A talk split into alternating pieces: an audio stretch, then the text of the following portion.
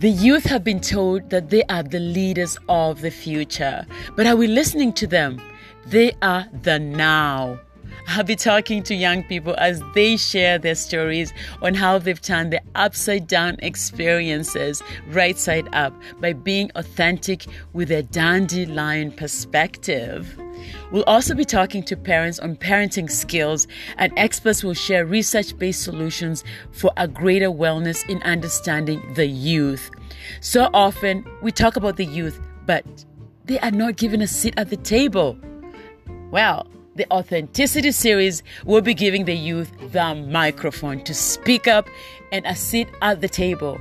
We can understand the issues they face socially, physically, mentally, and spiritually. So please join me. I'm looking forward to it.